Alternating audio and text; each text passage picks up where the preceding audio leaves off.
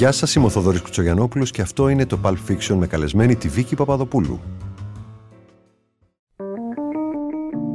Είναι τα podcast της LiFO. Καλώς τη Βίκη. Καλώς σε βρήκα, Θοδωρή. Πώς είσαι σήμερα; Είμαι πολύ καλά. Χαίρομαι που είμαι κοντά σας. Εμείς επίσης, πολύ. Βρήκαμε την ευκαιρία, τις αφορμές, γιατί είναι παραπάνω από μία, να σε έχουμε καλεσμένη και θέλω να ξεκινήσω με το αγαπημένο σου θέμα, που είναι μια προσωπική ερώτηση. Πες μου γιατί έγινες ηθοποιός; Κάτι απλό. Κάτι απλό. Για αρχή. Γιατί έγινα ηθοποιός. Ε, έχω... Το έχω πει στο παρελθόν, οπότε δεν μπορώ να στο κρύψω εσένα. Ότι, θέλεις να γίνεις κριτικός θεάτρου. Ναι.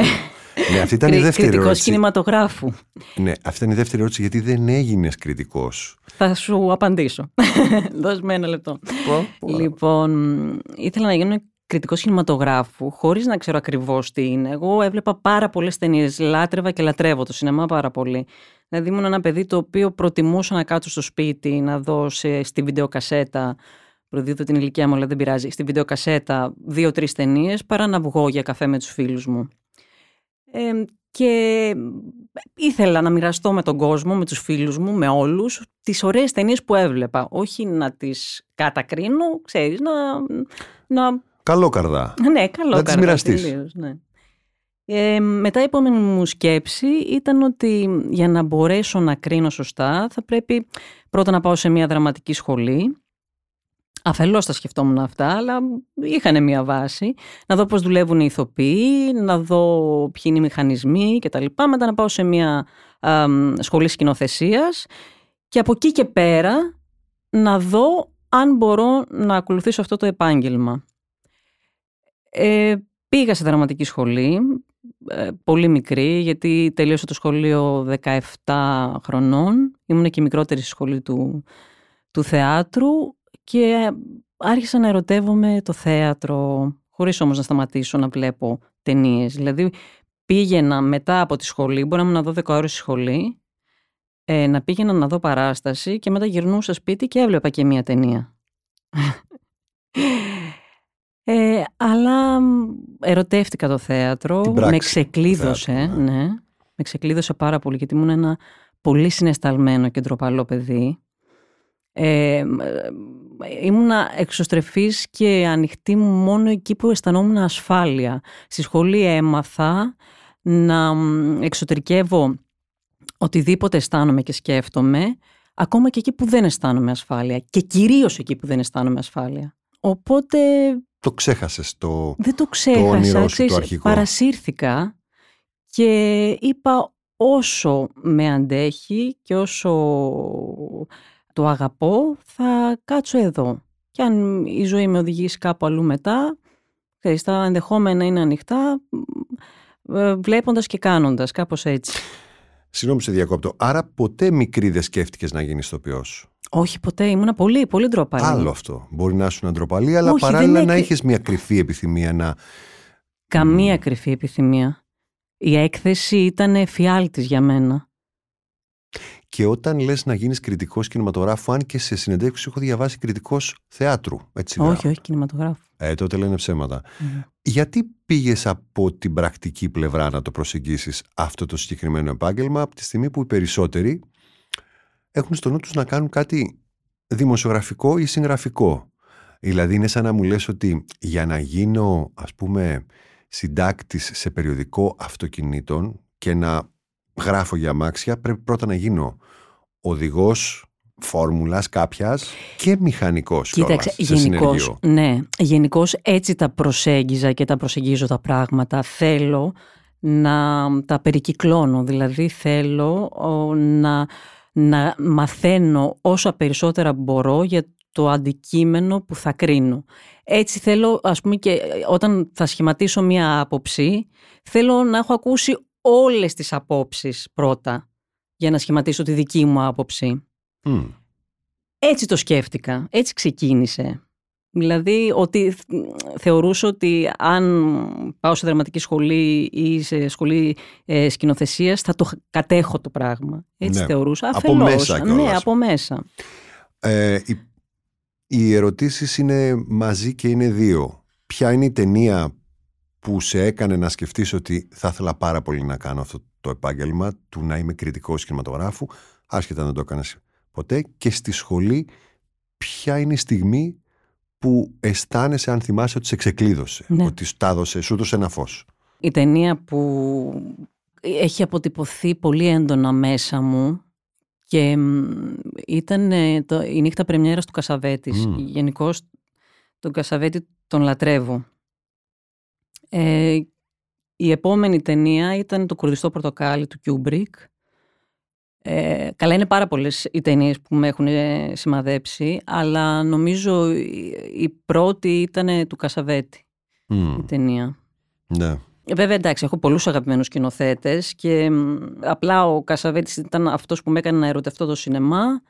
Ο Κιούμπρικ, ο Τζάρμους. Είναι ενδιαφέρον ο πάντως Τρίερ. ότι ο Κασαβέτης ήταν ένας άνθρωπος πολύ των ηθοποιών σχεδόν θεατρικός, κατά μία έννοια έτσι, ενώ έκανε σινεμά-σινεμά. Α, ήταν ο μάστορας του αυτοσχεδιασμού, της δουλειάς πάνω στο λόγο, της πρόβας με τους ηθοποιούς Είχε του. παίξει κιόλας ο Κασαβέτη. Βέβαια και, και, ηθοποιός. και πάρα πολύ καλός Ναι, ηθοποιός. πολύ, πολύ. Α, και ο Κιούμπρικ ήταν μάλλον το αντίθετο. Ήταν Αντίθετα, ο, Μα μου αρέσουν πολύ διαφορετικοί. ο σκηνοθέτης της κάμερας, Ναι, αυτό, ναι. ο άρχοντας που τους ηθοποιούς τους είχε πολύ κοντά λένε στο γύρισμα, τόσο κοντά που σε σημείο παρεξήγησης έφτανε. Έχω διαβάσει μια ιστορία μιας και ανέφερε στον το κουρδιστό πορτοκάλι ότι ο Μάλκολμ Μακντάουελ τον είχε σαν αδερφό του, διότι ο, ο, ο Κιούμπρικ του είχε, κα- του είχε κάνει επίθεση αγάπης και στήριξης ε, 100% και έκανε τρία χρόνια ο Μακντάουελ να ξεπεράσει το γεγονός ότι αμέσως μετά το τέλος των γυρισμάτων δεν επέστρεψε ποτέ καμία κλήση του ο Κιούμπρικ. Δεν είχε καμία επαφή ποτέ. Έκοψε Και κάθε επαφή. ενώ κάποιους ανθρώπους δεν τους πειράζει αυτό, το Ναι. καταλαβαίνουν. Κάποιους όπως τον Μάλκολμ Μακντάουελ που τον έχουμε και για πολύ μάγκα, αλλά δεν είναι τόσο όσο φαίνεται, ε, του στοίχισε πολύ. Και άρχισε να το εξομολογείται 20-30 χρόνια μετά. Ναι. Α. Αλλά ήταν πολύ, λένε ότι ήταν πολύ έντονη η προσωπικότητα και ότι μπορούσε όμως να τσακωθεί και πολύ εύκολα στο... Δηλαδή έχω ακούσει με τον Νίκολσον ότι είχαν... Μμ, ναι, ναι, ε, τον δοκίμασε. Ναι, Φαίνεται τον τα ωριά δοκι- του, τα Ναι, ναι, τέντωσε ναι. λίγο παραπάνω από το συνηθισμένο. Εντάξει, κοίταξε, α, πολλές φορές ακουμπάνε πολύ διαφορετικά α, πράγματα πάνω μας. Δηλαδή το ότι είναι πολύ μ, αντίθετοι σκηνοθέτες αυτοί οι δύο δεν σημαίνει ότι, ξέρεις, δεν μπορούν να σε αγγίξουν με ένα πολύ διαφορετικό τρόπο ο καθένας. Ε, μ, Μιλάς στον άνθρωπο τώρα που του αρέσουν σχιζοφρενικά διαφορετικά Ναι, πράγματα ναι, και ναι. ελπίζω έτσι να είναι η ζωή για τους περισσότερους, να συμπληρώνεται από όλες τις μεριές. Ε, Στο θέατρο να σου απαντήσω. Στο θέατρο, ναι. στο θέατρο, στην ε, σχολή. Θυμάμαι, είχα ένα, μ, ένα μονόλογο της ε, Λούλου, του Φρανκ Βέντεκιντ. Ε, στο δεύτερο έτος της σχολής, άργησα λίγο αλλά ξεκλείδωσα, ε, ε, καλά είναι, αρχή είναι ακόμα το Ναι. δεύτερο. που ήταν ε, δάσκαλος ο κύριος Τσιτσόπουλος, πολύ αγαπημένος ηθοποιός και άνθρωπος και πολύ τρυφερός, σαν πατέρας σχεδόν, ο οποίος, ε, ξέρεις, είχε την αγωνία μας, δηλαδή ήθελε να ξεκλειδωθούμε, ήθελε να γινόμαστε καλύτεροι, το έβλεπες. Και μου είχε δώσει τη σκηνή της Λούλου που αυνανιζόταν. Μμμ. Α, πολύ δύσκολο για μένα. Δηλαδή, ήμουν που ήμουν τροπαλή τώρα να εκθέσω με αυτόν τον τρόπο τον εαυτό μου, μου φαινόταν ακατόρθωτο. Όμως, μ' άρεσε πάρα πολύ το κείμενο. Και μ, θυμάμαι ότι μια μέρα σκέφτηκα ότι, να σου πω, δεν έγινε και τίποτα. Αύριο μπορεί να μην είσαι εδώ. Ανοίξου όσο μπορείς, ρίσκαρε, αφέσου και ό,τι γίνει. Αλλά το πίστεψα εκείνη την ώρα που το είπα. Κάνω λοιπόν τη σκηνή, ξεχνάω ποιος είναι από κάτω, ποιος με βλέπει, ποιος δεν με βλέπει. Τελειώνει η σκηνή, αισθάνομαι λες και έχω παίξει box για πέντε ώρες.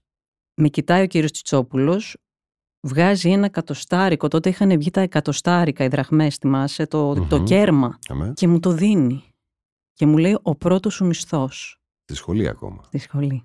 Συμβολικά στο Ναι. έδωσε. Ανατριχιάζω ακόμα και τώρα που το λέω. Και συγκινήθηκα τόσο πολύ και λέω, εκεί είπα, αυτό θα κάνω. Μπορείς. Είναι, ξέρεις, τη δική σου ευθύνη. Είναι, είναι, είναι στο χέρι σου. Αν θα επιτρέψει τον εαυτό σου να ανοιχτεί και να εκτεθεί. Σε κανένας άλλου. Αυτό ήταν μια κρίσιμη στιγμή, την Ναι. οποία και θυμάσαι βέβαια και βραβεύτηκες και με έναν τρόπο που είναι αξέχαστος, έτσι. Ναι, ναι. Α, στη συνέχεια υπάρχουν έστω και μικρότερης έντασης α, σταθμοί που σου μίλησαν, σε, απελευθέρωσαν κατά μία έννοια. Κοίταξε, μεγάλη στιγμή στην ε, ζωή μου ήταν όταν ε, με επέλεξε ένας σκηνοθέτης ο οποίος είναι είδωλο για μένα, τον οποίο τον θαυμάζω απεριόριστα, θαυμάζω τις δουλειές του, τις θαύμαζα, δηλαδή ερχόταν, πήγαινα στα φεστιβάλ και έβλεπα τις δουλειές του και ε, έλεγα Χριστέ μου πόσο θα ήθελα να δουλέψω με αυτόν τον άνθρωπο. Όταν ε, είχε έρθει ο Μπομπ Βίλσον στην Ελλάδα και είχε κάνει οντισιόν στο Εθνικό για την Οδύσσια. Και μ, πήγα στην οντισιόν και ενώ είχα φοβερό άγχος, ήταν μια οντισιόν που κράτησε, κράτησε περίπου 40 λεπτά. Ήταν μεγάλη. Έπρεπε να τραγουδήσουμε, έπρεπε να απαγγείλουμε, έπρεπε να κάνουμε αυτοσχεδιασμό, κινησιολογικά, διάφορα. Και μ, πριν βγούμε όλες οι κοπέλες ε, στη σκηνή, λέω στον εαυτό μου πάλι ότι χαλάρωσε και απόλαυσέ το, γιατί ακόμα και αυτό με τον Bob Wilson από κάτω είναι μάθημα για σένα. Και το απίλαυσα τόσο πολύ την οντισιόν που δεν είχα καθόλου άγχος και μου αρκούσε. Και έφυγα από το εθνικό τρισευτυχισμένη ότι έκανα οντισιόν για τον Bob Wilson. Ναι. Ποιος εγώ. Σαν σα concept είναι Ξέρεις, αυτό πρώτα. είναι... Και μετά όταν ε, με πήραν και μου είπαν ότι σε επέλεξε, θυμάμαι ήμουν στη Θεσσαλονίκη και έκανα μία παράσταση και βγήκα από το ταξί, πάω στο πεζοδρόμιο, είναι η πρώτη φορά που λέω στον εαυτό μου ούρλιαξε από τη χαρά σου, αφού το νιώθεις ούρλιαξε και ουρλιάζω. Δεν θυμάμαι στην Αγία Σοφία ήταν ουρλιάζω. Παίρνω τη μάνα μου τηλέφωνο που δεν της λέω ποτέ της μάνας μου τίποτα. Η μαμά μου τελευταία στιγμή μαθαίνει τι δουλειά έχω κάνει. Και της λέω μαμά με πήρε ένα σκηνοθέτης που τον λατρεύω. Και μ' άκουσε πολύ χαρούμενη και συγκινήθηκε και η μητέρα μου. Αυτή ήταν μια στιγμή και όλη η συνεργασία με τον Bob Wilson ήταν ένα τεράστιο μάθημα για μένα. Γιατί; Κοίταξε, εκτός του ότι είναι ένας ευφιέστατος άνθρωπος, ο οποίος έχει ένα πολύ συγκεκριμένο όραμα, ε, θέλει κάτι πολύ συγκεκριμένο από σένα, Είσαι- είσαι εκτελεστικό όργανο και πρέπει να εξυπηρετήσεις το όραμά του. Αυτό τι σημαίνει, ότι αν εσένα οι αντοχές σου κρατάνε για πέντε ώρες, ο Wilson μπορεί να σου ζητήσει 15 ώρες Μμ. και δεν μπορείς παρά να τηρήσεις αυτό που σου λέει αυτός. Οπότε με έναν τρόπο σε κάνει να ξεπεράσεις τον εαυτό σου σε όλα όμως τα επίπεδα. Τι να σου πω, είναι ένας άνθρωπος ο οποίος σε εμπνέει, σε κάνει να αισθάνεσαι ε, σημαντικός και ασήμαντος την ίδια ακριβώς στιγμή. Ήταν μια δουλειά που με προχώρησε και προσωπικά και επαγγελματικά. Και επίσης ήμουν τυχερή γιατί ήταν ένας καταπληκτικός θείασος ε, με πολύ διαφορετικούς ανθρώπους και επειδή ήταν μια παράσταση που ταξίδεψε και στο Μιλάνο, παίξαμε στο Πίκολο Θεάτρο δύο φορές, ε, ενάμιση μήνα τη φορά.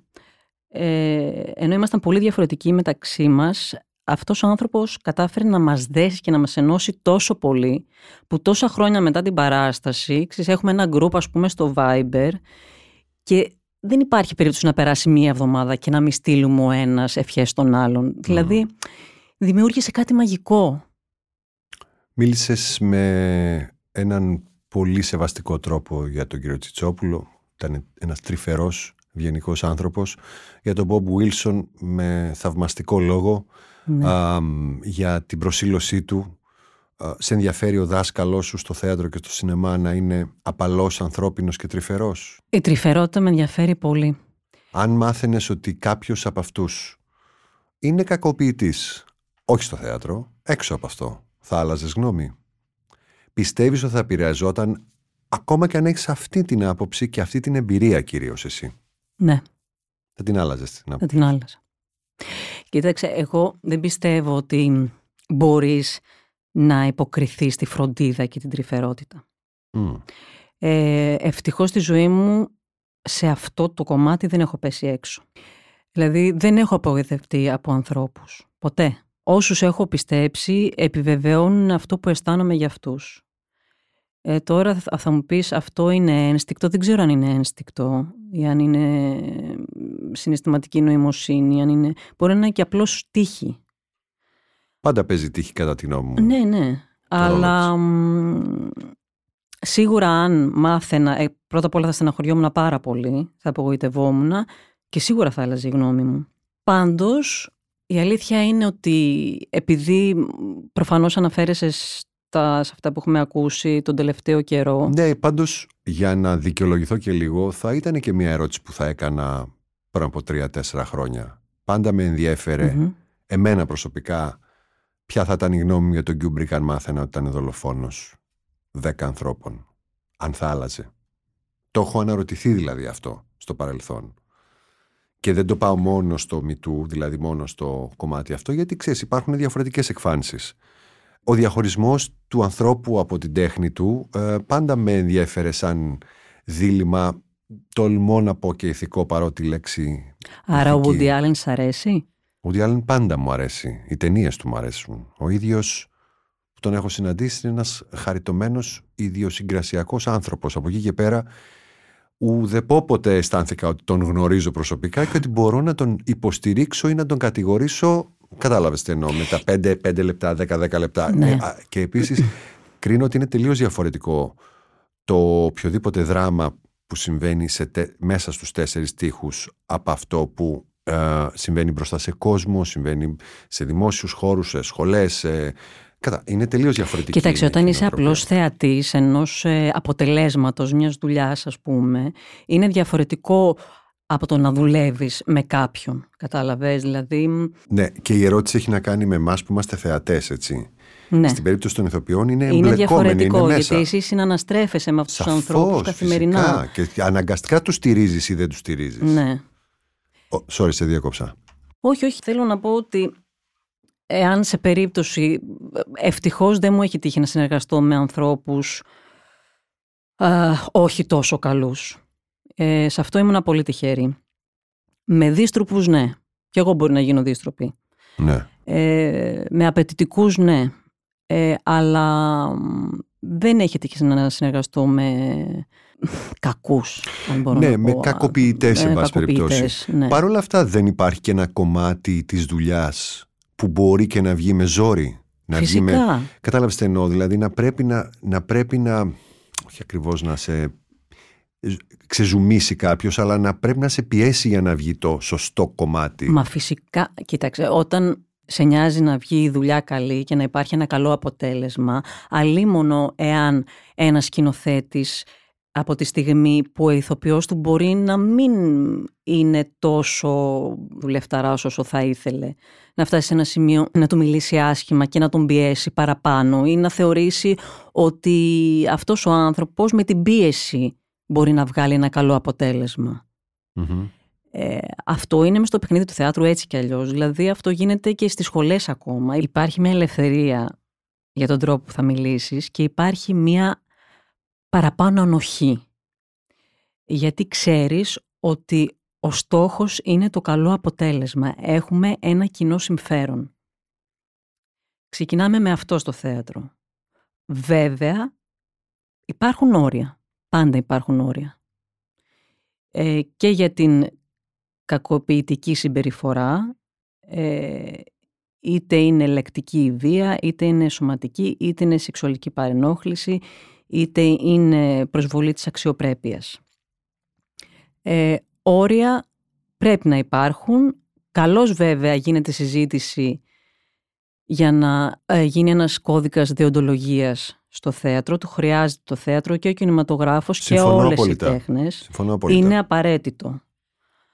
Απλά υπάρχει και ξέρεις ένα α, φόβος μην πάμε, ίσως και να χρειάζεται βέβαια, στο άλλο στεγνώσουν άκρο. τα πράγματα. Μη στεγνώσουν τελείως. Χαθεί η γοητεία του Θα πράγματος. σου το πω αλλιώς. Θα υπάρχει μια περίοδος αμηχανίας, Μμμ. ενδεχομένως προβλήματος, ώσπου να ισιώσουν τα πράγματα. Ίσως έτσι πρέπει Γιατί να έτσι γίνει. γίνεται. Τεντώνονται Ναι, ναι. για να έρθουν Ναι. λίγο πιο στενά και μετά να, να αποκτήσουν τον αέρα τους. Γιατί για να γίνει τέχνη χρειάζεται τον αέρα. Α, Ναι. και αυτό που είπες πριν για το ξεκλείδωμα για το να το απολαύσεις μου θυμίζει κάτι που διάβαζα πάρα πολύ πρόσφατα με αφορμή τον Άντωνι Χόπκινς και τον πατέρα που στείνουν επιφύλακτα να δεις την ταινία.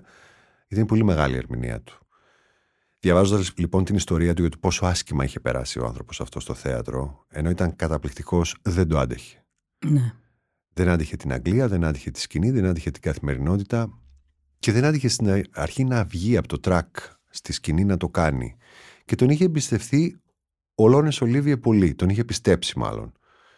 Και αυτός ο θεσμικός Ολίβιε που πιστεύεις ότι όλα ήταν προγραμματισμένα και ρολόι στο μυαλό του, γιατί είχε μια καριέρα πολύ λόρδου, ξέρεις, Ναι, ναι. υπεράνω, άρχοντα του θεάτρου από πολύ νωρίς, του είπε το πιο σημαντικό πράγμα. Του λέει: Μην έχεις τρακ.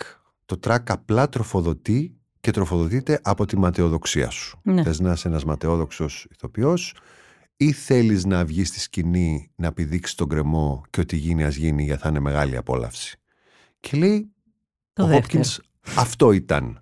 Τουλάχιστον για ένα μικρό χρονικό διάστημα όσο κράτησε έξω κάποια χρόνια πέρασε καλύτερα από ότι στην αρχή που είχε όλο αυτό το ταλέντο και όλο αυτό το ζόρι ταυτόχρονα. Μα είναι ωραίο πράγμα να ρισκάρεις έτσι κι αλλιώς. Εκεί αισθάνεσαι ότι ζεις.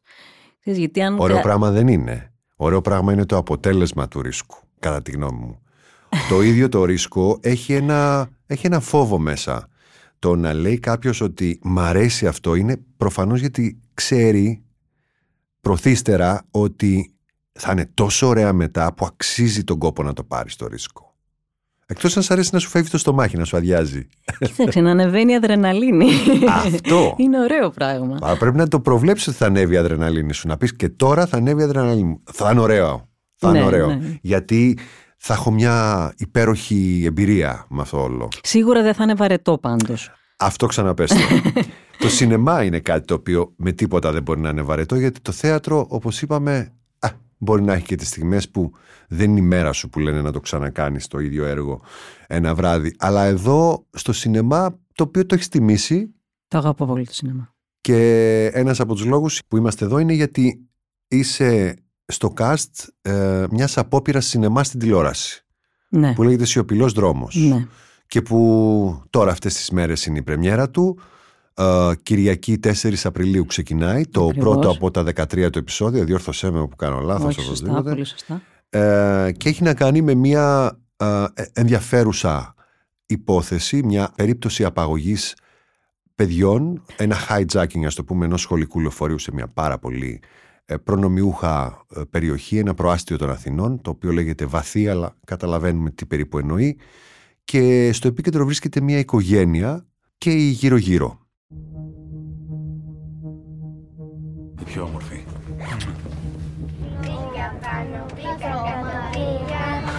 Είμαστε μια οικογένεια. Πρέπει να είμαστε όλοι μαζί ενωμένοι. Ειδικά σε τέτοιες περιστάσεις. Οι γονείς των παιδιών είναι πολύ σημαντικά πρόσωπα της κοινότητάς μας. Με βάση τις ενδείξεις που έχουμε μέχρι στιγμής, τα παιδιά σας έχουν πέσει θύματα απαγωγής.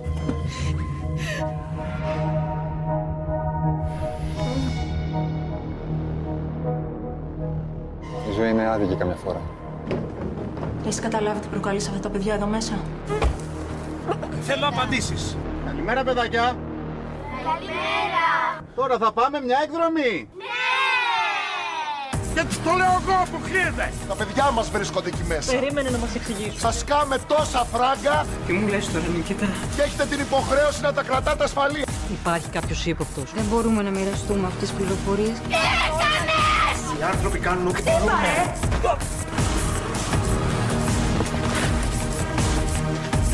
Κάντε ό,τι θέλετε, δεν έχω σχέση με αυτό που συμβαίνει. Αυτή την απάντηση θα δώσω αυτού που ψάχνουν τα παιδιά τους. Παρακολουθούμε ουσιαστικά την ε, ζωή μιας ε, μεγαλοαστικής οικογένειας και η ιστορία ξεκινάει μ, όταν χάνονται τα ίχνη ε, ενός σχολικού που κουβαλάει εννέα μαθητές του Δημοτικού μαζί με τη Συνοδό και τον οδηγό που είναι δύο από τα παιδιά είναι της οικογένειας αυτής. Εσύ Εγώ υποδίεσαι την ξαδέλφη Εγώ υποδίωμαι την ανιψιά του Σπύρου Καρούζου που είναι ο πατριάρχης της πα- οικογένειας, ο Αντώνης οικογένειας, Καφετζόπουλος. Ναι, ο Αντώνης Καφετζόπουλος. Και το παιδί μου πηγαίνει στο ίδιο σχολείο με την ξαδέρφη του και είναι δύο από τα παιδιά που έχουν απαγάγει. Εγώ έχω δει το πρώτο επεισόδιο. Είσαι ε, μία από τις γυναίκες που εννοείται καλείται στο σχολείο για να ενημερωθεί. Ναι. Είναι πολύ δύσκολες αυτές οι στιγμές όπως τις έχουμε δει σε μερικά δελτία ειδήσεων και σε πάρα πολύ περισσότερες ταινίες. Και φαντάζομαι ότι έχεις... υπάρχει εξέλιξη στο χαρακτήρα σου. Ναι, γιατί ναι, ναι, υπάρχει, υπάρχει. Το πρώτο επεισόδιο έχει πάντα αυτό το, το χαρακτηριστικό να πρέπει να, να κουμπίσει συστήσει- τους χαρακτήρες, Ναι, πάρα αλλά πολύ. χωρίς να τους δείξει. Ναι, Ναι, γιατί ολοκληρωτικά. πρέπει να δείξει και τι γίνεται και ποια είναι η υπόθεση, ποιο Βέβαια. είναι να κάνει το Και establishing. ξεκινάει και πολύ, με ένα πολύ ξέρεις, γεγονός πολύ τραγικό, οπότε κάπως πρέπει να ακολουθήσουμε και την ιστορία. Αλλά σιγά σιγά οι χαρακτήρες γίνονται πιο α, καθαροί.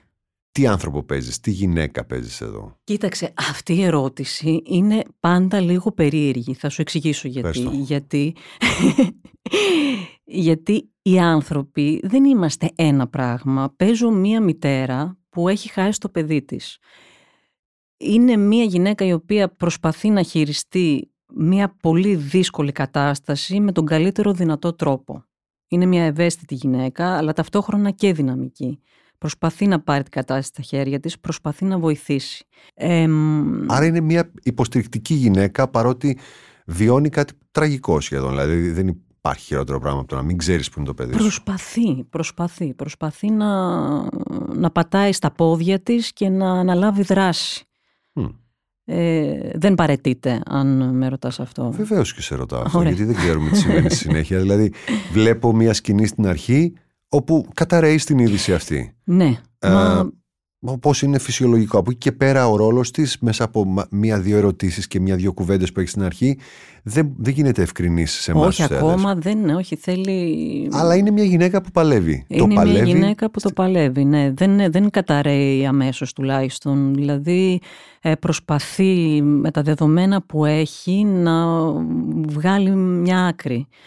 Ε, Τώρα ε, θα μπορούσα να παίξω ένα παιχνίδι μαζί σου, να σου κάνω ερωτήσεις για το τι πιστεύω ότι συμβαίνει στο σιωπηλό δρόμο και εσύ να μου απαντάς με ένα ναι ή με ένα όχι, αλλά θα, Δεν μπορώ θα, σε να φε- αποκαλύψω. θα σε φέρω σε δύσκολη θέση σε περίπτωση που είμαι καλός στις μαντεψιές και αναγκαστείς να μου πεις ναι, Άστο αυτό συμβαίνει, καλύτερα. ναι, αυτό συμβαίνει, ναι, όχι, αυτό γιατί συμβαίνει. έχεις δει πάρα πολλές ταινίες. Λες. Άστο καλύτερα. Πάντως ε, το επεισόδιο, αυτό μπορώ να το πω γιατί είναι το πρώτο επεισόδιο, τελειώνει με ένα, αυτό που λένε ένα cliffhanger κανονικό, όχι για την επόμενη σεζόν, αλλά για το άλλο επεισόδιο που πραγματικά σε, Ναι, σε ταρακουνάει, διότι η, η κόρη, το απολολός πρόβατο, ας το πούμε έτσι, θα έλεγα μαύρο, αλλά δεν είμαι σίγουρος, πάντως αυτή που δεν κολλάει στο concept Καρούζος, ε, είναι αυτή που δέχεται ένα τηλεφώνημα με παραμορφωμένη φωνή που ζητάει ένα σκασμό, ένα πέντε φορτηγά χρήματα για να Επιστρέφουν τα προχωρήσει, παιδιά μπράβο, για σώα. να προχωρήσει αυτή η ιστορία με τους απαγωγείς και εν πάση περιπτώσει να δοθεί μια λύση με τα λίτρα. Ναι, Γιατί λίτρα ζητάνε. ναι, ναι. Τώρα γιατί, κάτι αρχίζω και υποψιάζομαι. Κοίταξε, είναι μια πολύ ενδιαφέρουσα ιστορία. Θα Είναι... σας το πω απλά. Ναι, θέλω να μου Δεν το μ' πεις. αρέσει η φάτσα του καφετζόπουλου εκεί. κάτι κακό μου βγάζει. Αυτός ο άνθρωπος έχει ένα σκοτεινό παρελθόν. Θα σου πω κάτι Για που πες, είναι βοηθά. σχεδόν, σχεδόν σίγουρο. Νομίζω ότι οι υποψίες θα περάσουν από όλους. Θα υποψιαστείς άπαντες. Μμμ, είναι τέτοιο Δεν έργο. θα ε. αφήσεις κανέναν απ' έξω. Κανείς δεν είναι Άγιος. Κανείς δεν είναι Άγιος. Κανένας δεν είναι Άγιος. Αυτό είναι δεδομένο σε αυτή τη ζωή. Ναι. Αλλά νομίζω ότι θα υποψιαστείς ε, όλους τους χαρακτήρες. Ο Λούλης, Ακόμα και τα ίδια τα παιδιά. ο Λούλης είναι λίγο, ε, είναι λίγο, έτσι λίγο κακομύρης στην αρχή. Γιατί του συμβαίνει κάτι στην οικογενειακή του ισορροπία που τον ταράζει. Ε, από άλλο, Εντάξει. ε, από άλλο. Κάτι γίνεται εκεί, κάτι με τη σύζυγο. Δεν μου λες ο Περλέγκας, Ο Περλέγκας, ο δήμαρχος. Πολύ τσαντιλάς, ζωχαδιακός άνθρωπος, διότι είναι και δήμαρχος και έχει στρώσει ένα ωραίο προάστιο και όχι μόνο κάτι δεν πάει καλά, αλλά κάτι δεν πάει καλά που τον αφορά πάρα πολύ. Οπότε του στραβώνει όλη αυτή η υπέροχη εικόνα στο βαθύ. Σκέψου πόσα πράγματα ακόμα δεν ξέρεις. Δεν πόσα ξέρω τίποτα. μυστικά. Είδα το 11 Δηλαδή, το με τρίτο αφ- και αυτό στο πρώτο επεισόδιο που δεν είναι ενδεικτικό. Με αφορμή αυτό το γεγονός, το συμβάν, την απαγωγή, εμ, φωτίζονται πολύ σκοτεινά σημεία της οικογένειας, του κάθε μέλους της οικογένειας και εμ, πολλά μυστικά, πολλά λάθη έρχονται στην επιφάνεια. Πιστεύεις ότι το έτερος εγώ έχει στρώσει το δρόμο για τέτοιου είδους ας το πούμε θρίλερ προσβάσιμο για τα ελληνικά δεδομένα, τον Έλληνα θεατή και το ελληνικό στυλ αφήγησης; Ναι, κάτι έχει, κάτι το έχει ελπίζω. Φέρει. Ναι. Κάτι έχει φέρει και προσπάθησε να το κάνει με έναν. Γιατί ξεκίνησε ως πολύ ακραία ταινία και αναγκαστικά στα επεισόδια α, που ακολούθησαν, στις σειρές που ακολούθησαν ο Τσαφούλιας έπρεπε να βάλει χαρακτήρες και έπρεπε να τους ο, εξελίξει και Ναι. περισσότερο. Έχει περισσότερο χρόνο και έπρεπε να δουλέψει με characters. Και φέρνει το είδος, το ζάνρο αυτό που είναι το thriller και μάλιστα με φρίκι μέσα, με λίγο παραπάνω αίμα από ό,τι έχει συνηθίσει ο Έλληνας, σε μια κανονικότερη ροή, netflixική ροή. Ναι, το είδαμε ναι. στην Κοσμοτέ TV. Ναι. Α, Το πιστεύεις οποίο ότι είχε είναι και- πια έτοιμος ο Έλληνας γι' αυτό, για Ναι, ναι, να ναι, τα ακούσει και στα πιστεύω. ελληνικά; Πιστεύω πως ναι. Πρώτα απ' όλα έχει εκπαιδευτεί πλέον να βλέπει επεισόδια. Βέβαια έχει εκπαιδευτεί στο να το, τα βλέπει το ένα μετά το άλλο. Ναι, το binge. Ε, το binge watching που λένε. Αλλά μ, ας πούμε ο σιωπηλός δρόμος θα είναι μία φορά την εβδομάδα. Είναι πιο HBO. Ναι, είναι πιο HBO. ε, μ, πιστεύω ότι ο, ναι, ο Έλληνας ε, είναι έτοιμος και το είδες και με το έτερος εγώ. Δηλαδή είχε πολύ μεγάλο αντίκτυπο αυτή η σειρά. Δημιούργησε και ένα, έτσι, ένα παχύ core audience, έτσι, ένα πυρήνα που είναι πάρα πολύ μαζί με την ταινία και Ναι. το οποίο είναι και αστείο λίγο, διότι στην αρχή βγήκε πάρα πολλοί κόσμος και έλεγε σιγά τώρα ρε φίλε, πλάκα μου κάνεις, δεν, δεν γίνονται αυτά τα πράγματα στην Ελλάδα. Άσε μας την ησυχία μας να τα δούμε αμερικάνικα, άντε ισπανικά που το έχουν μάθει τόσα χρόνια Ναι. και μεταστράφηκε αυτό, κολακεύτηκε και λίγο ο θεατής και το έκανε και λίγο, το μετέδωσε και στον άλλον. Του στυλ, δες το αυτό, αξίζει τον κόπο. Μιλάει ελληνικά και δεν τρεπόμαστε. Τώρα, ανεξάρτητα από το αν αρέσει σε κάποιον ή όχι, έτσι, τι το έτερος εγώ, δημιούργησε μια κατάσταση. Ένα έδαφος. Ναι, ναι. Κοίταξε, γενικότερα όμως οι Έλληνες έχουμε μία τάση, ας πούμε, να εξειδανικεύουμε τα αμερικάνικα και γενικώ τα ξένα Ναι. και τα δικά μας υλικά, τα δικά μας τα παιδιά, λίγο ξέρεις, να τα, να τα αφήνουμε στην άκρη. Δηλαδή, ο Έλληνας προτιμάει να δει μία μέτρια αμερικανική ταινία από το να δει μία καλή ελληνική. Μμ. Δεν ξέρω αν ισχύει πάντα ή αν ισχύει πια αυτό. Παλιότερα σίγουρα ναι. Να, Να πω πάει κάτι, στο σινεμά, έτσι, να Να πληρώσει. πω κάτι προς υπεράσπιση του Έλληνα. Ναι. Δεν είμαι καθόλου άνθρωπος που ξυπάζω το κοινό ή το κολακεύω. Επί χρόνια οι ελληνικές ταινίες δεν ασχολιόντουσαν με τα είδη. Και όποτε το κάνανε ήταν σε ένα πρωτόλιο επίπεδο που επειδή δεν επαναλαμβανόταν, δεν έβρισκε συνέχεια, ξαναγινόταν πρωτόλιο την επόμενη φορά που το Ναι, βλέπαμε. ναι. Άρα ακουγόταν περίεργα, δεν φαινόταν τόσο καλά και δεν έπιθε. Οι άλλοι που έχουν στήσει φάμπρικα τεράστια και από ένα σημείο και έπειτα όχι μόνο οι Αμερικάνοι, και Άγγλοι φυσικά, και οι Ιταλοί που κάνανε και τα πιο καλτ παλιότερα, οι Ισπανοί, ολόκληρη σχολή πια, αλλά και κάτι Σκανδιναβοί. Βεβαίως, Σωστά τα λέω. πολύ καλά. Οι Γάλλοι που μπορούν να κάνουν και αυτοί με τον τρόπο τους. Ε, Και στην Ελλάδα τα είδη δεν τα πολύ χαϊδέψαμε ωραία όταν έπρεπε. Τώρα αρχίζουμε. Πρέπει να έρθει η τηλεοπτική συνήθεια ή μάλλον η, η εικόσιτη συνήθεια θέασης για να έτσι, ξυπνήσει λίγο τα αίματα στην Ελλάδα. Εγώ χαίρομαι που γίνεται και αυτό ο σιωπηλός δρόμος και μάλιστα από το Βαρδί Μαρινάκη που προέρχεται από το σινεμά Ναι. και που φέρει μια άλλη αίσθηση και έννοια εικόνας στην τηλεόραση τώρα που μπορεί να το υποστηρίξει. Γιατί παλιότερα θα του λέγανε ωραία η τέχνη. Ε, Για να κάνουμε λίγο τηλεόραση. ναι. Τώρα έχει θολώσει λίγο τα όρια η τηλεόραση του τι είναι και από αυτό που ήταν. Αυτό είναι καλό, είναι Ε, βέβαια. κέρδος. Ε, βέβαια, είναι κέρδος. Για να μην πούμε μόνο τις απώλειες, γιατί το σινεμά είχε πάρα πολλές, είναι ότι η τηλεόραση κερδίζει κινηματογραφικούς πόντους σε σχέση με το παρελθόν.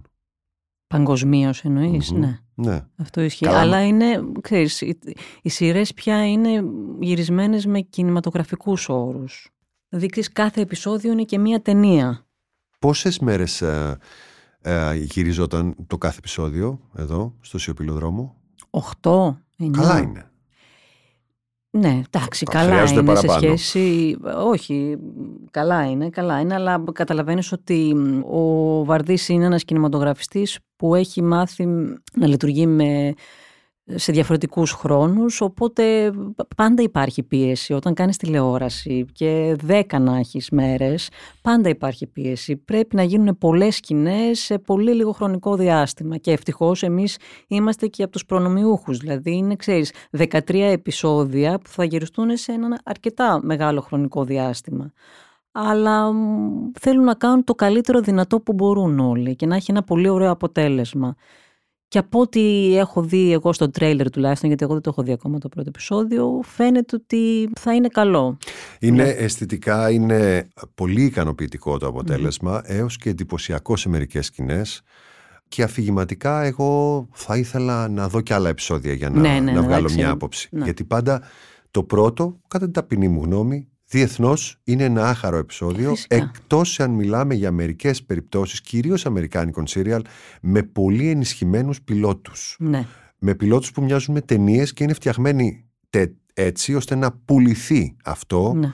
να θαμπώσει, να εντυπωσιάσει για να το, θες, να το αγοράσουν. Και συνήθως είναι και μεγαλύτερα επεισόδια. Είναι μεγαλύτερα επεισόδια, είναι σαν να έχουν βάλει. σαν μικρή ταινία δηλαδή. Ναι, ναι. Δηλαδή δεν θα τολμούσα να διανοηθώ αν ο Φίντσερ έχει φτιάξει πιλότο για κάτι τι πιλότος θα είναι αυτός. Ναι. Μπορεί να είναι και καλύτερος από τις ταινίες ναι, των ναι. περισσότερων που έχουμε δει. Ναι.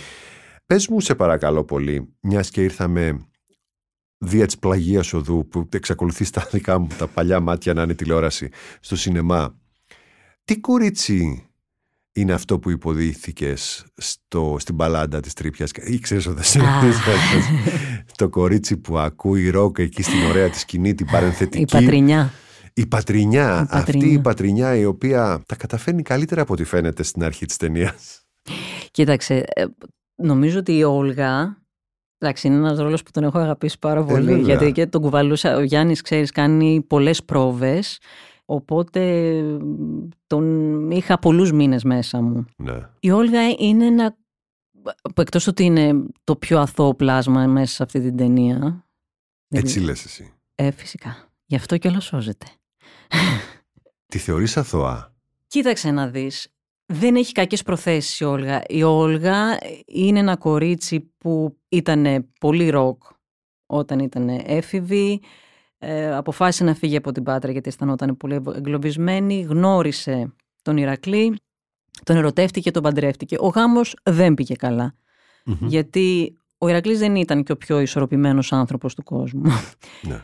Και εκεί που αισθανόταν ότι ο γάμος της τελειώνει, είχε έναν άρρωστο πατέρα στην Πάτρα, ε, ήταν πολύ πιεσμένη, ερωτεύτηκε τον ε, Μάνο Ζαφυρόπουλο. Ίσως ήταν εξής και η αφορμή να φύγει από το γάμο της, γιατί μπορεί αλλιώς να... Αλλά επειδή ήθελε να πάρει εκδίκηση για όλα αυτά που της έκανε ο, ο Ηρακλής, αποφάσισε να του αρπάξει ένα εκατομμύριο. Αλλά το ναι. έκανε, περίμενε, ναι. γιατί σε βλέπω πώς με κοιτάζεις. Ναι, ναι, το, το έκανε παρορμητικά, το έκανε πάνω στα νεύρα της. Και δεν το επέστρεψε; Ήθελε να το επιστρέψει. Ήταν μια σκηνή που δεν υπάρχει στην ταινία, αλλά Α, ήθελε να το επιστρέψει. Δεν είχε σκοπό να το. Δεν είχε, όχι, όχι.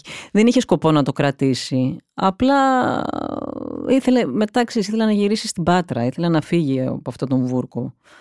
Πού να φανταστεί ότι θα ξεκινήσει όλο αυτό το χάος; Ένα κορίτσι που είναι στα δικά σου μάτια μια έτσι ενθουσιώδης, ορμητική ροκού στα νιάτα της. Ναι. Πώς μπορεί τόσο πολύ να βουτήξει σε έναν κόσμο σκυλάδικο, λαϊκό; Είναι λόγω έρωτα μπορεί να συμβεί αυτό, να ξεχάσει, να διώξει αυτό που της άρεσε παλιά, τελείως όμως να το σβήσει και να πάει σε μια άλλη κατάσταση από την οποία κάποια στιγμή όταν φύγει θα είναι σαν να μην έχει ζήσει ποτέ.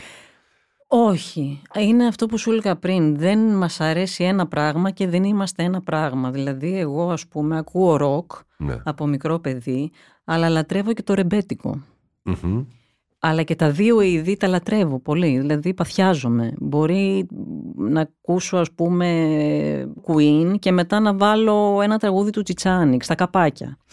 Κοίταξε, θα μπορούσε να γίνει από έρωτα, σίγουρα θα μπορούσε να είχε κουραστεί από τον τρόπο ζωής που είχε μικρότερη. Θα μπορούσε να έχει να κάνει με την περιέργεια, να δοκιμάσει κάτι διαφορετικό.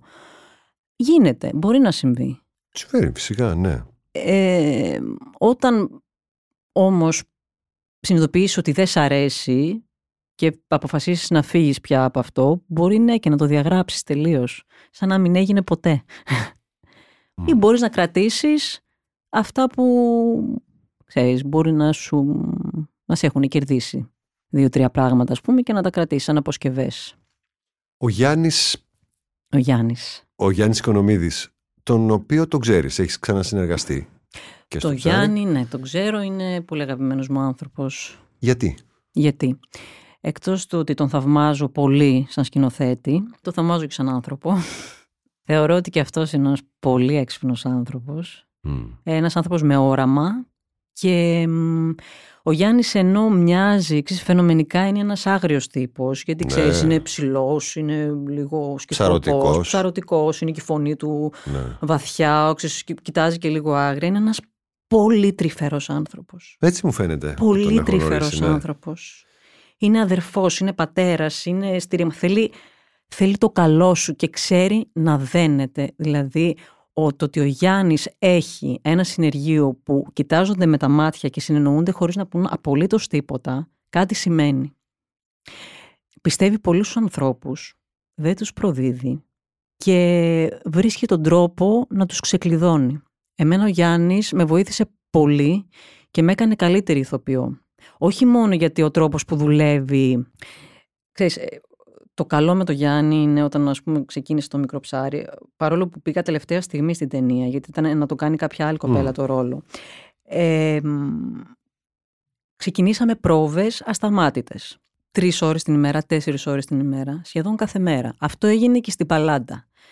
Ο Γιάννης λοιπόν παίρνει, παίρνει στο σενάριο το οποίο το έχει γράψει μαζί με κάποιον άλλον ας πούμε και σου λέει ότι αυτός είναι ο πυρήνας. Από εδώ και πέρα έλα να το φτιάξουμε μαζί.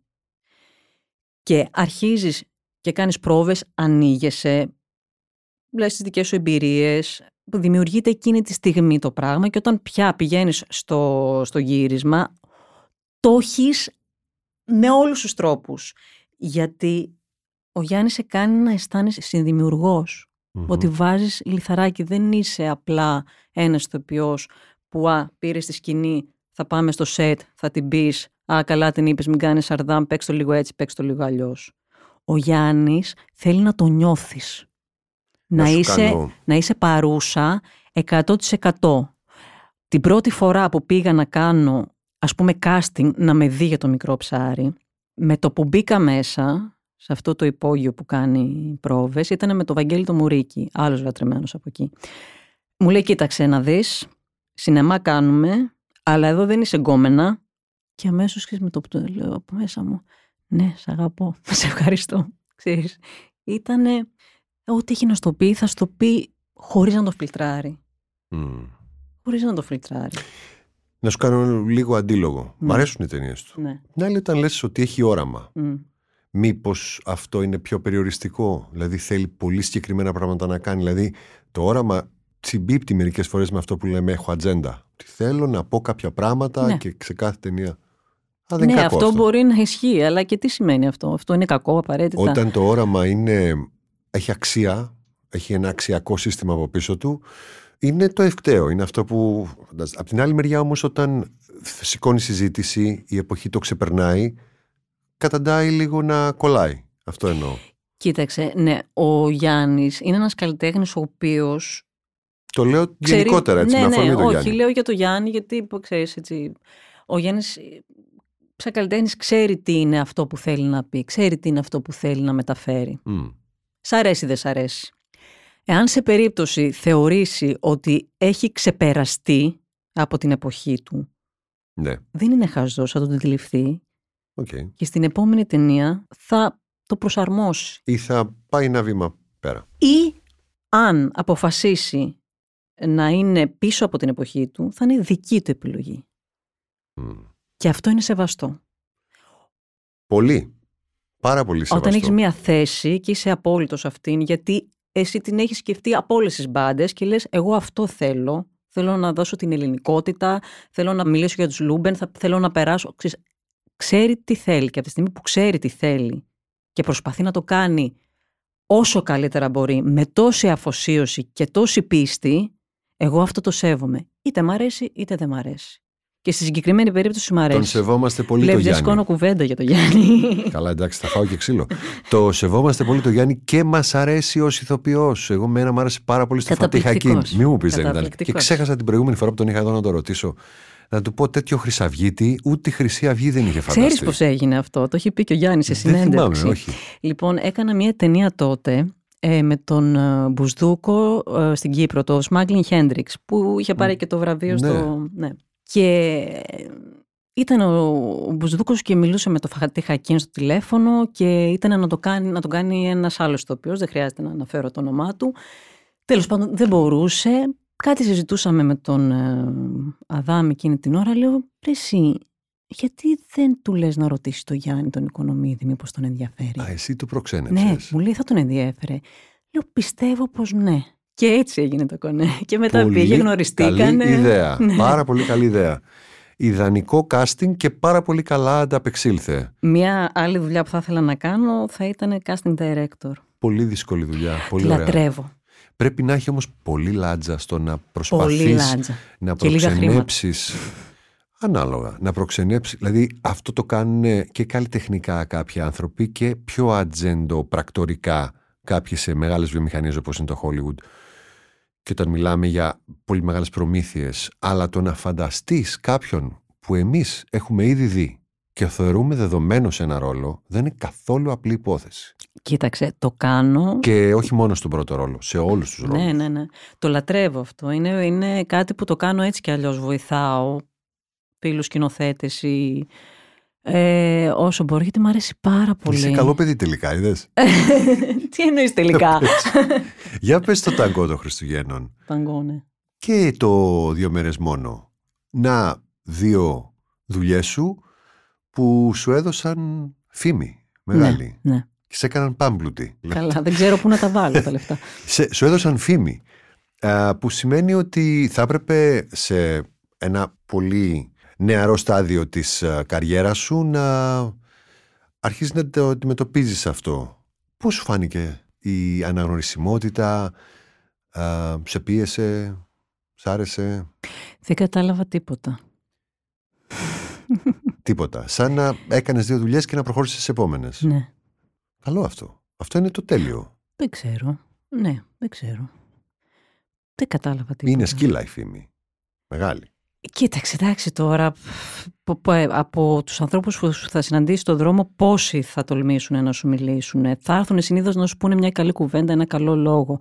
Πόσο δύσκολο να είναι αυτό. Δεν είναι ότι είμαι η Kate Blanchett και βγαίνω στον δρόμο και με αναγνωρίζουν όλοι. Θα ήθελα, αλλά δεν είμαι. Γι' αυτό λέω ότι είναι σκυλά, γιατί είναι στο μυαλό του ανθρώπου. Δεν είναι τόσο πολύ στα ερεθίσματα που λαμβάνει, αλλά στο πώς νομίζει πως τον εκλαμβάνει ο κόσμος. Αν λοιπόν έχεις μια υγεία πάνω σε αυτό, προχωράς. Σαν να μην συμβαίνει περίπου τίποτα. Ναι. Ναι, δεν ξέρω. Τίποτα. Δεν έχω να σου απαντήσω κάτι. Σε ευχαριστώ και πάλι.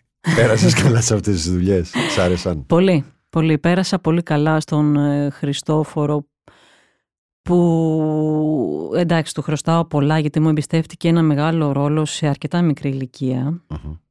και στην πηγή Δημητρακοπούλου που με πρότεινε που είχαμε κάνει μια δουλειά μαζί στην ΕΡΤ πέρασα πολύ καλά είχα, είχα άγχος ε, γιατί ήθελα, δεν ήθελα να απογοητεύσω ε, τους συνεργάτες μου Παρ' όλα αυτά το απαλάμβανα, γιατί ήμουν πλαισιωμένη από πολύ καλό συνεργείο και πολύ καλούς ηθοποιούς, οπότε ένιωθα και μια ασφάλεια. Μμμ.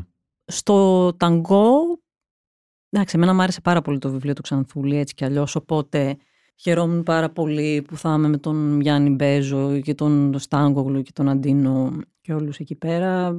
Πολύ ωραίες εμπειρίες και οι δύο. Και κέρδισα πολλά πράγματα και από τις δύο δουλειές. Από όλες τις δουλειές ε, κάτι κερδίζω. Προσπαθώ να είμαι σφουγγάρι. Δηλαδή. Μου έλεγες πριν που μιλάγαμε λίγο πριν ξεκινήσουμε για το πόσο ατρόμητη Ναι. α, σε κάνει η μνήμη Μμ.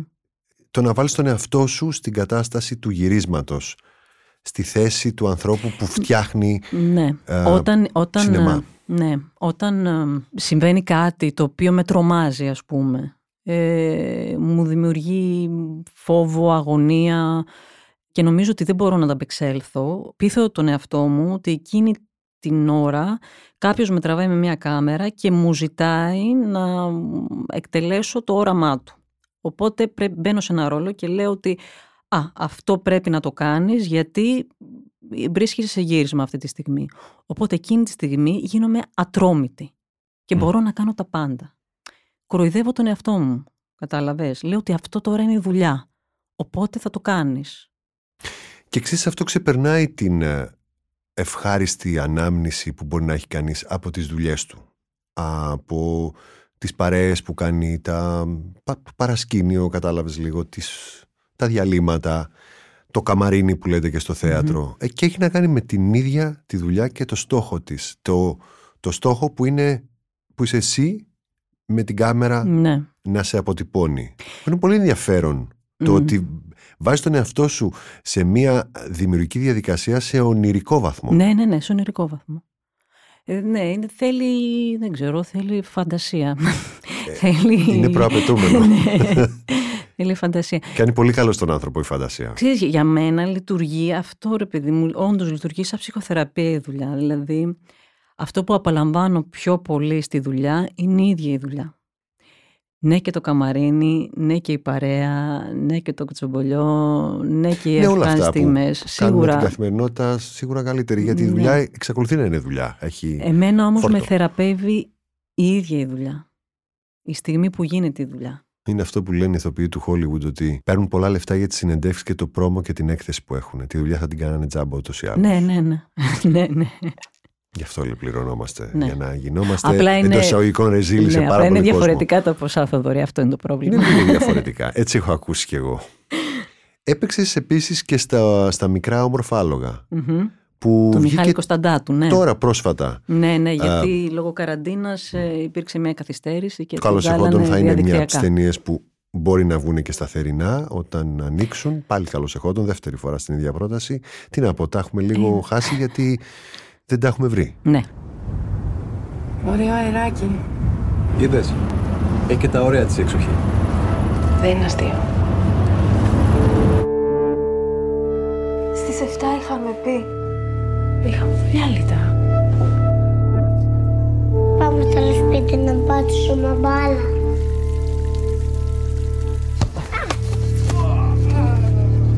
Η κυρία Άννα δεν είναι εδώ. Όχι. Ο άντρας μου δουλεύει στο σπίτι.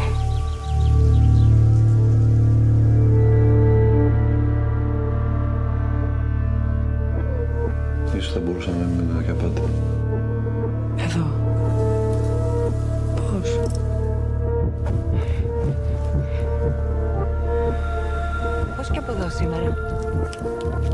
ήθελα να δω αν χρειάζεται κάτι.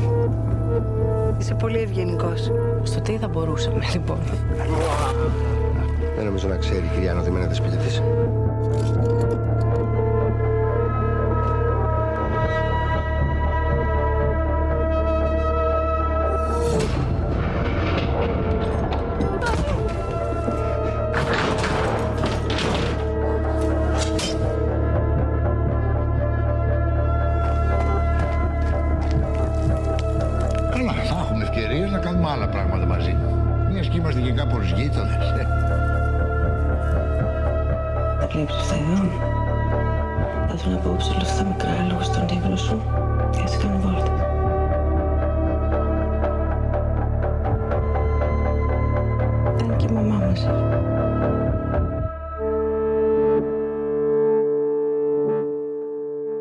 Οπότε για πες μου για αυτή την ταινία. Είναι μια ταινία, ο Μιχάλης Κωνσταντάτος είχε κάνει και το Λούτον. Ναι. Ε, τώρα έκανε την δεύτερη μεγάλου μήκους, αν δεν κάνω λάθος. Σου τα λέω πες γιατί δυστυχώς δεν την έχω δει. Μικρά οπότε. όμορφα άλογα. Υπά- Είναι στις ταινίες Ακαδημίας. Μπορεί να, να το δεις Ναι, άμα θες. ναι. Απόψε το βράδυ. με έβαλες στο πλαίσιό μου. με έβαλες σε δουλειά επίσης απόψε. Άλλη μία. Είναι μια ταινία που μιλάει και για την κρίση, την οικονομική κρίση της Ελλάδος, αλλά μιλάει και για την αποξένωση ενός ζευγαριού. Ε, ένα θλιβερό γεγονός αναγκάζει ένα ζευγάρι μαζί με το παιδί του, ε, παρεμπιπτόντως το παιδί που παίζει είναι καταπληκτικό Μμμ. στην ταινία. Τους αναγκάζει να φύγουν εκτός Αθηνών, να πάνε στην επαρχία και να προσέχουν το σπίτι μιας πλούσιας γυναίκας. Αυτή είναι η δουλειά του ανδρός και μ, εκεί ξεκινάει σιγά σιγά αποξένωση του ζευγαριού. Εγώ παίζω ένα, μια γυναίκα η οποία είναι παλιά φίλη της πρωταγωνίστριας που την πετυχαίνω στο σούπερ μάρκετ και εκείνη μου λέει ότι ελάτε από το σπίτι να φάμε και μας παρουσιάζουν το σπίτι σαν δικό τους. Κατάλαβες, της πλούσιας γυναίκας. Ε, και ουσιαστικά είναι το πώς ε, μια προσωπική και μια οικονομική κρίση μπορεί να αποξενώσει ένα ζευγάρι. Παρένθεση και το παιδί που έπαιζε στο Ζίζοτεκ του Μαρινάκη ήταν πάρα πολύ καλό. Και το λέω γιατί πάλι για να πω και κάτι για τους Έλληνες έχουμε δει πολλά παιδιά να παίζουν χάλια Ναι, στην τηλεόραση ναι, και στο σινεμά ναι, και ισχύει. ευτυχώς βελτιώνεται Ναι, αυτό. ναι, ναι. Ε, ισχύει αυτό που λες και πάντα θαυμάζω τα παιδάκια και λέω πώς το κάνουν στο εξωτερικό που παίζουν καταπληκτικά, δηλαδή καλύτερα και από... Έχουν και καλή σκηνοθεσία όμως, μια, μια ειδικευμένη σχεδόν σκηνοθεσία σε αυτά. Έχουν και χρόνο για πρόβα όμως, έχουν, ξέρεις, τα λεφτά παίζουν πολύ σημαντικό ρόλο. Πολύ σημαντικό. Δηλαδή το σινεμά και το θέατρο, ναι μεν είναι τέχνες, αλλά χρειάζονται χρήματα, ειδικά το σινεμά. Με χρήματα όλα γίνονται καλύτερα. Συμφωνώ. Έχεις καλύτερο μαξιλάρι, καλύτερο περιθώριο. Ναι. Όλα γίνονται καλύτερα, σωστότερα, μεστότερα όταν έχουν τις εναλλακτικές λύσεις που φροντίζουν την κεντρική. Ακριβώς. Τη συνεπικουρούν. Ιδάλλως προσπαθείς με το άγχος ότι μπορεί και να μην τα καταφέρω ποτέ. Βέβαια, η ουσία του ανεξάρτητου, του εναλλακτικού σινεμά είναι και αυτή η περιπέτεια στην οποία οφείλει να μπει ένας κινηματογραφιστής όταν όμως τα υλικά του είναι λίγο δικά του, έτσι, όταν είναι όντως σπιτικά τα υλικά. Ναι. Όχι όταν πας να κάνεις κάτι μεγάλο το οποίο γίνεται μαγκωμένο και μισό, εκεί τα πράγματα είναι λίγο ζώρικα. Ναι. Ε, εσύ έχεις κάνει και μικ, μικρότερες Ναι, ναι, δουλειές. βέβαια. ε, μου ανέφερες στη Θηρασιά το Το γύρισμα. μικρό έγκλημα του Χρήστου το, μι- Γεωργίου. το μικρό έγκλημα με το Σερβετάλι. Ναι, ναι, ναι. Άρα είναι και αυτή. Να, μια ωραία χαριτωμένη ταινία. Νομίζω ότι την έχουν δει, αυτό λέγαμε. Ναι, ναι, Έχουν όλοι περάσει πολύ καλά και την περάσανε πολύ εκτιμούν. καλά. Ένα, Ναι. ένα μικρό κάλτ είναι αυτό. Ναι, ναι, ναι, ακριβώς. Ναι, γιατί έχουμε περάσει μάλλον άσχημα, μωρέ. Έχουμε φάει και διάφορε Ε, σαβούρα σίγουρα, με τις το κομμεντί και κομμωδίες. Κομμεντί επίσης δεν υπάρχει Όχι, στην αυτό το ελληνική είδος- μετάφραση. Ναι, αυτό το γιατί; είδος δεν θεωρούν το- λίγο ξενέρωτοι οι άνθρωποι που καλούνται να τη δουν, γι' αυτό δεν τη βλέπουν ποτέ. Πιστεύεις ότι έχει να κάνει με αυτό ή έχει να κάνει με το πώς ε, δεν ξέρουμε να γράφουμε τέτοια σενάρια; Αυτό ξαναπέστο. Δεν υπάρχουν ώρα έφρον εδώ και τέτοιου είδους άνθρωποι στο μετιέ, αλλά αν το κάνανε θα το κάνανε για το θέατρο πιο εύκολα και όχι για το σινεμά. Αλλά μ, και νομίζω ότι και στον Έλληνα ξενίζει πάρα πολύ. Το θεωρεί λίγο ζάχαρο, νερό. Η γαλλική ρομαντική κομμεντή μπλιάχ. Ναι, δεν, θα, δεν θα το βλέπει εύκολα. Το βλέπει όταν υπάρχει ένας στάρ Αμερικάνος ή μία Ναι. στάρ κυρίως. Και όμως αυτές τις ταινίες ξέρεις που... Όχι πως δεν υπάρχουν τελείως σάχλε αμερικάνικες. Οι περισσότερες είναι σάχλε ταινίες. Δεν βλέπονται οι ρομαντικές κομμεντί. 5-6 έχουν βγάλει καλό όνομα και άλλες είναι άστο. Για να σου φτιάχνει το προφίλ ο αλγόριθμος και να ταλαιπωρήσει εσύ επειδή τις βλέπει μια άλλη δίπλα σου. Ας ξέρω τι σου λέω. Πες μου γιατί η Πάτμος πάντα σου μιλάει στην καρδιά. Γιατί έχω περάσει υπέροχες καλοκαιρινές διακοπές εκεί πέρα. Είναι η μητέρα μου από εκεί. Α, υπάρχει καταγωγή. Ναι, υπάρχει καταγωγή. Και Πατινιά. είναι, ναι, είναι ένας τόπος που αισθάνομαι τεράστια ασφάλεια γιατί εκεί πέρα δεν υπήρχε κανένας περιορισμός. Ήμασταν ελεύθεροι από το πρωί μέχρι το βράδυ. Παιχνίδια, φαγητό, γέλια. Ε, η πρώτη μου έξοδη ήταν εκεί πέρα σε μπαρ, ας πούμε. Κατάλαβες όλα.